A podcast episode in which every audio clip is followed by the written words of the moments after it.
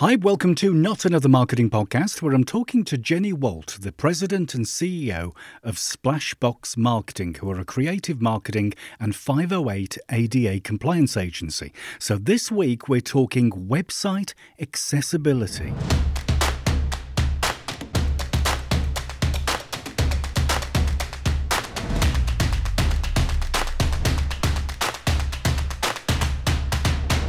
Thanks for downloading. Website accessibility is important, and if we're honest, we don't spend much time trying to make our websites easy to use for everyone.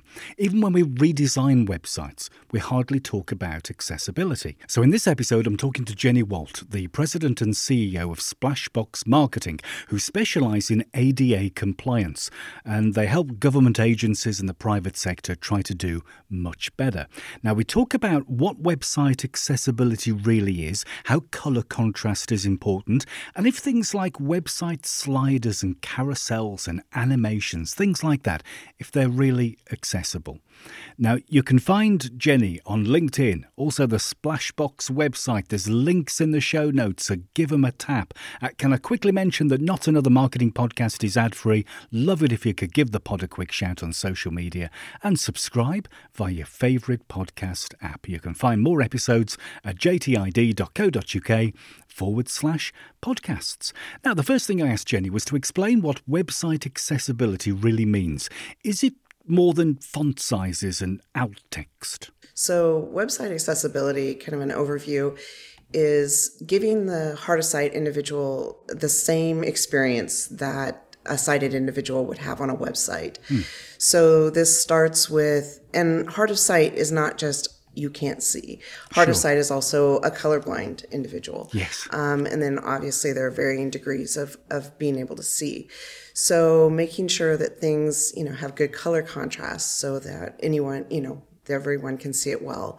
It also means providing alternate text behind images so that when that person is looking at your web page and there's an image there, they know there's an image there because their reader tells them it. Mm. But what you want to be able to do is also let them know what is that an image of. And so that is part of accessibility is providing that alt text. Um, it is also making sure that you're navigating, your navigation is set up in such a way that it's compatible mm with readers. Yeah. Things like pop ups on websites, um, any kind of plugin that supposedly makes the site accessible, those are, they don't actually work well. Right. Um, because they're very difficult for the hard of sight individual to navigate. Um, so it's just a lot of different, there's um, points of contact that are within a website. Most websites, every single page, you'll have at least 50 to 200 errors um, when yeah, we yeah, do yeah. when we look at one that are not accessible. And then it also touches on all of the documents that are attached to those websites. So if you've got PDFs or Excel or PowerPoints that you can download from your site, those have to be made accessible as well. Why do you think it is that we don't put much time into this? Because we don't, do we? I mean, a lot of mm. folks don't when they build a website. 98% of the websites out there are not accessible. Yeah. Um, and one, why do, why I think it's think a knowledge it thing. Yeah, I mean, because it's not that difficult to, to do it whilst you're building something, is it? no, it's not. And I think mm. it's mostly people just have not been aware of this in the past. Um, and so it's just now kind of coming to the forefront. And unfortunately, it's being driven by lawsuits um, especially mm. here in the United States. Um, we had almost 4,000 lawsuits in 2022 for accessibility, and about 40,000 demand letters for compensation went out for accessibility. So it is starting to come to the forefront. People are starting to realize this is something we need to do. But in the past, it, it has been something that's been uh, largely ignored. It's seen mostly as a cost center for companies instead yeah. of it being the right thing to do. Yeah. You mentioned the law because there's similar laws here in the UK and I think in Europe as well. But I, I, I might be wrong, but I think they only kind of come into action on, on websites and organizations that are of a certain size or a certain stature. Is that the same in the US or is it kind of like everybody? Would your local plumber, for example, could he be sued for not having an accessible site? The short answer to that for the plumber is yes. Right. Um, although the law is written in such a way, it's very obscure here in the United States. The 508 law itself is not very clear, so it leaves a lot leaves a lot of to interpretation. Initially, it was thought that if you got if you were a company that received any kind of government funding, your site had to be accessible. Yeah, yeah, yeah. But the lawsuits are showing us um, and that it doesn't matter who you are. Um, if your website's not accessible and people can't get the information they need, you're opening yourself up to that lawsuit. So Beyonce has been sued. She decided to take it quite far because people couldn't buy tickets off of her website or merch. Uh, Target has been sued. Theirs was one of the largest at $1.6 million settlement. And then you still have to become compliant after you you know pay out those yeah, exorbitant fees so although perhaps the law isn't real clear on it, it it really is being driven by the lawsuits that are happening from hard of sight individuals Yeah, it's worth just just doing it if you're having a redesign or a design or something. It's it's worth just building it into the strategy right at the beginning, isn't it? I think when you build Right, the yeah. site, yeah, yeah. yeah absolutely because that doesn't really cost more if you're No, just building it- it yeah. into the beginning Yeah, how would you how would you kind of start putting together some sort of strategy for, for a website design? Well, what so there are a list of things that have to be taken care of in order to make your your website accessible. So getting a hold of that information, um, we do offer checklist on our website that you can download that'll give you kind of an overview of that. But also just um, making yourself aware of what the guidelines are, and just starting from you know page one. If you're doing a you know a new setup, being aware of what those guidelines are and and following them. A lot of your website uh, design companies, like something like Wix, um, will have accessibility help now uh, as a part of the design platform. Yeah. And so you can utilize those services. That is helpful. When we start to work with a company that has had a website that's been around for a while, uh, we will go in and we'll do a review of the website, every single page, and then we will give them um, basically a detailed list of their marching orders of what their IT department needs to fix in order to make it accessible. Yeah, you, you mentioned navigation a bit earlier because, like, you go on some websites and the navigation's bigger, the biggest thing on the page. It's like enormous, isn't it? These mega menus we've got now that like drop down with hundreds of options. How on earth do you Right. make that accessible? It's making it into smaller chunks, uh, Right. for one thing. It's making them so that they're they're not pop up windows. They you know exist in menus that stay up and Yeah. allow the reader to uh, read through them. Um, you don't want these ones that kind of flash at you. Um, they need to be very, you know, clear. The contrast needs to be really high on those menus. Um, but simplicity is really what the easiest way to say this to people is just keep them simple. Um, go back. We've gotten really fancy in our web designs, Yeah, yeah, yeah. have, and which is you know that's great, but just keeping it simple. you know. Yeah, it's it's like cycles. Because I was talking to somebody the other day, and it was like I think I, I'm close on thirty years since I built my first website for money as such. So I like I'm like really really old, and and and and websites back then were like a nightmare. It was like everything was on the page, and then we went through this stage of minimalizing everything and everything became a lot simpler. And now we seem to have gone back down that whole thing where we just put everything back on the page again. Do we need to get back to just a simple website? Yeah, I, I really think we do. And I think it makes it more navigable for everybody involved. Yeah. If it's just a very simple page. I know I, I feel you. I've gone on some websites and you're just scrolling forever, Yeah. you know, to get to the bottom of this page and and it makes it really hard to get around. Yeah, it's not that fancy at all, is it really? No, it's not. it's just different. Uh, yeah, yeah. And you mentioned colour contrasts as well, because I'm colourblind. I'm red green Oh, okay. colourblind. So I can never be a train driver, which has really disappointed me because you can't be a Oh. train driver with red green, which is probably safe because, like, the stop and go. I mean, it's kind yeah, of. that would that, yeah. would be, that would be impactful. yeah, a little bit, little bit important. Um, so, so how how do we look? I mean, is colour contrast important? Very, yes. Hmm. I mean, in, in your situation, especially, you know, you need to be able to tell that the background is different from the foreground, or perhaps you won't be able to read those letters, right? Yeah. Or they will blend together because the two colors may look the same to you. So there are color wheels um, specifically designed for the hard of sight um, and for colorblind individuals that will show you what two colors can work together for that hard sight. I mean, sticking with your black and white is a great way to do that, especially on your navigation bars um, but just high contrast as well.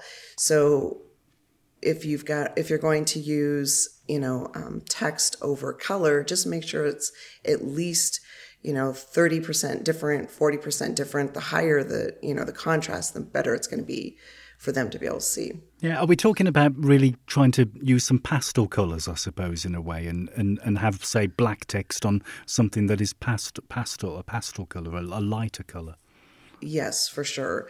Um, black text is, you know, by far the Yeah. greatest advantage that you can use to make your website accessible. And then just keeping those background colors very light, not putting copy over photos, um, because that that makes it difficult to read. What was that thing that happened? I think, it, I don't know whether it was Apple that introduced it on their website a long time ago, maybe, I don't know, 2010, 11, 12, something like that. But it was this grey text on the white background, and it seemed to catch on everyone. Everybody seemed to do it. I always thought that was awful. Yeah, uh, all my clients latched onto that one as well. Um, I had so many clients that we started designing and like 80% um, black or 70% black, and it's just, it does not do the heart of sight any favors. Uh, or, you know, as, as we get older, I would much prefer black text as opposed to a light gray. Yeah. So, yeah, Yeah, but I'm- that was definitely an Apple thing for sure. Yeah, it was, wasn't it? Yeah, I'm I'm definitely with you on the on the kind of like the black text on a white background. Uh, It's, it's age. Um, so, uh, what about things like carousels and scrollers and animations and things which move? Because I know for the last couple of years, when I'm designing stuff, I'm moving away from this. Are, are these things access- accessible?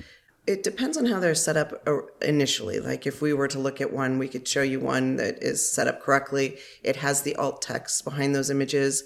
The the scrolling is is manual as opposed to flipping through images automatically, um, so that the the person can control how long that image stays up, so they can hear the alt text to that image. Right. So you can have the carousel, but you need to simplify it and make sure that there's the alternative text behind it too. So, so get me right. If there's a screen reader and it's reading the alt text on, say, an automatic scroller, if it's not finished reading the text and the image scrolls, does the screen reader just stop reading? Yes, it will stop reading and it'll That's to the next awful. Yes. That's So really that's why bad. it needs to be yeah, it needs to be controllable. Yeah. So, so nothing, nothing that actually just just moves automatically. You, you have to uh, give some sort of an action. The user has to give an action to make it move. That makes it much more accessible, yes. Yeah. What about things like little flyout animations and things? Because this is quite popular at the moment. Like when you scroll down the screen, um, I, I suppose it's like lazy loading, isn't it? Things are, are loading as you get to them. It, it, does that cause any issues with screen readers and, and accessibility? Anything that's changing as you're scrolling is going to have to be looked at um, to to make sure it's done in such a way that it's accessible. Um, you know, my my first recommendation is just don't don't do that. Yeah. If there are videos on your site, there are things you can do to make those accessible as well. So if you've, you know, you're scrolling down and you have, you know, this video that starts to play, because I've noticed some of them will just automatically start playing.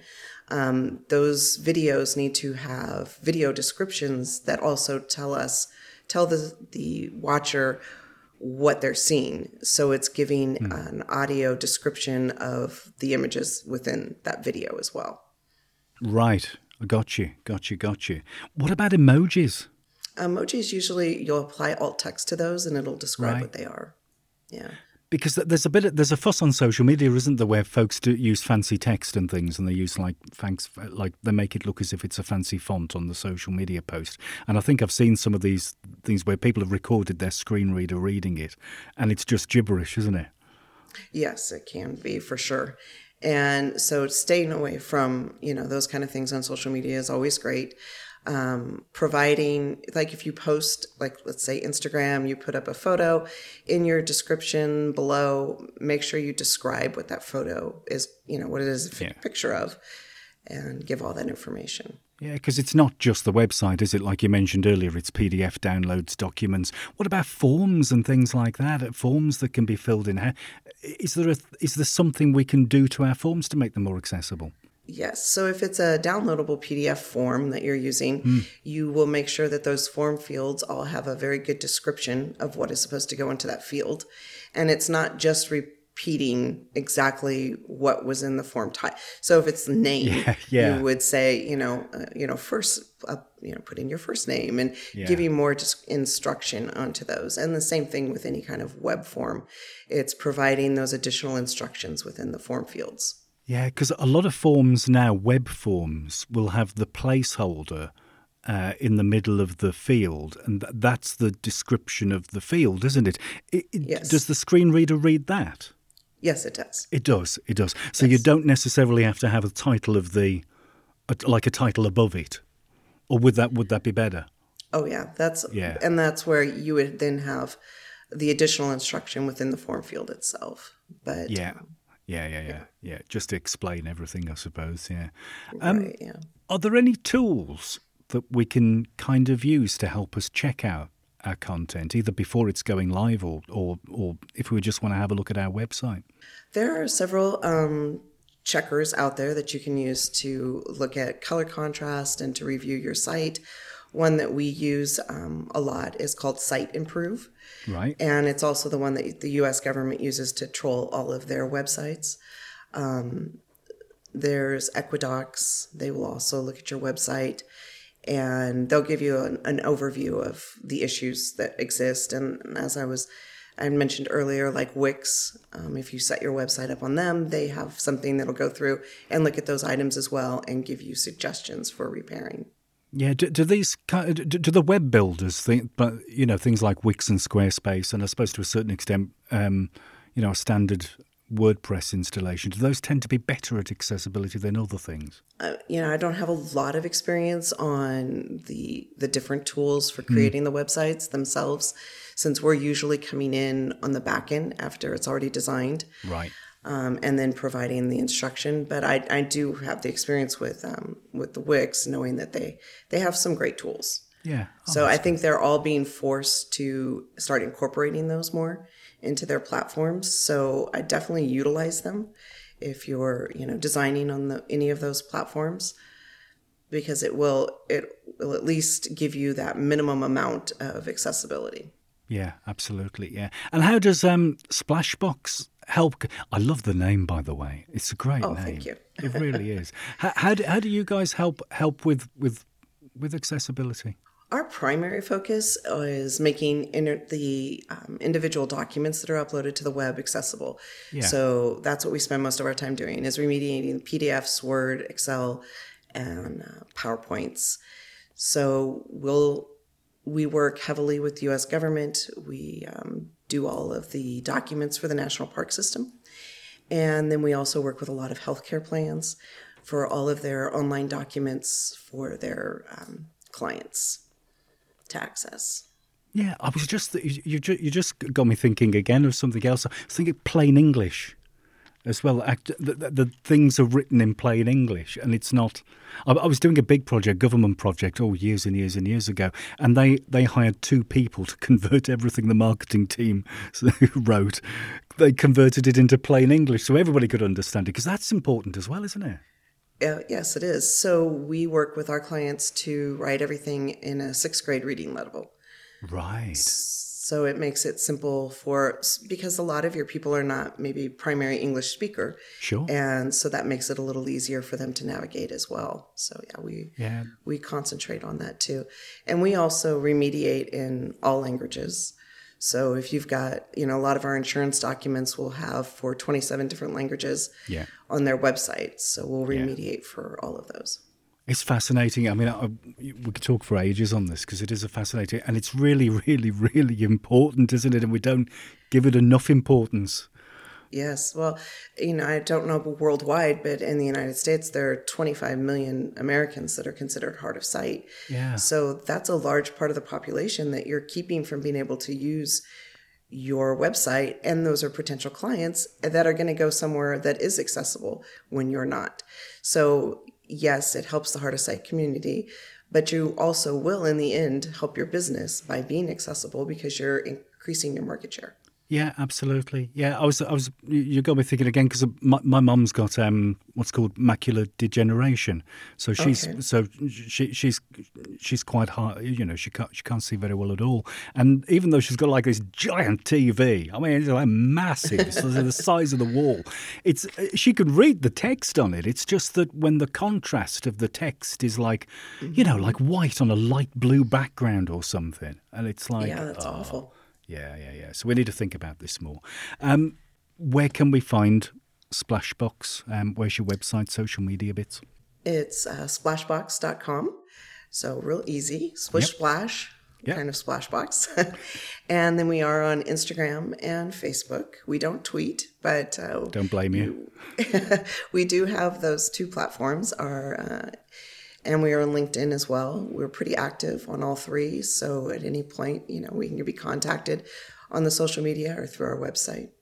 And we're, you know, we're happy to do test documents for people or give a, you know, an overview of the first page of their website and um, let them know the kind of things that they need to be thinking about. Get your red pen out, and I, I bet some people have a bit of a shock when they see the report. Won't they?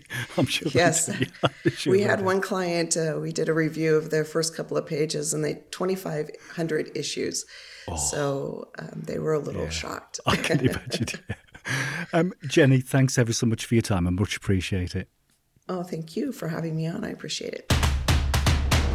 Thanks again to Jenny for her time. Don't forget to check out the links in the show notes. And if you've enjoyed this episode, you can subscribe for more on Apple Podcasts, Spotify, your favourite podcast player. Just search for Not Another Marketing Podcast. Thanks for listening.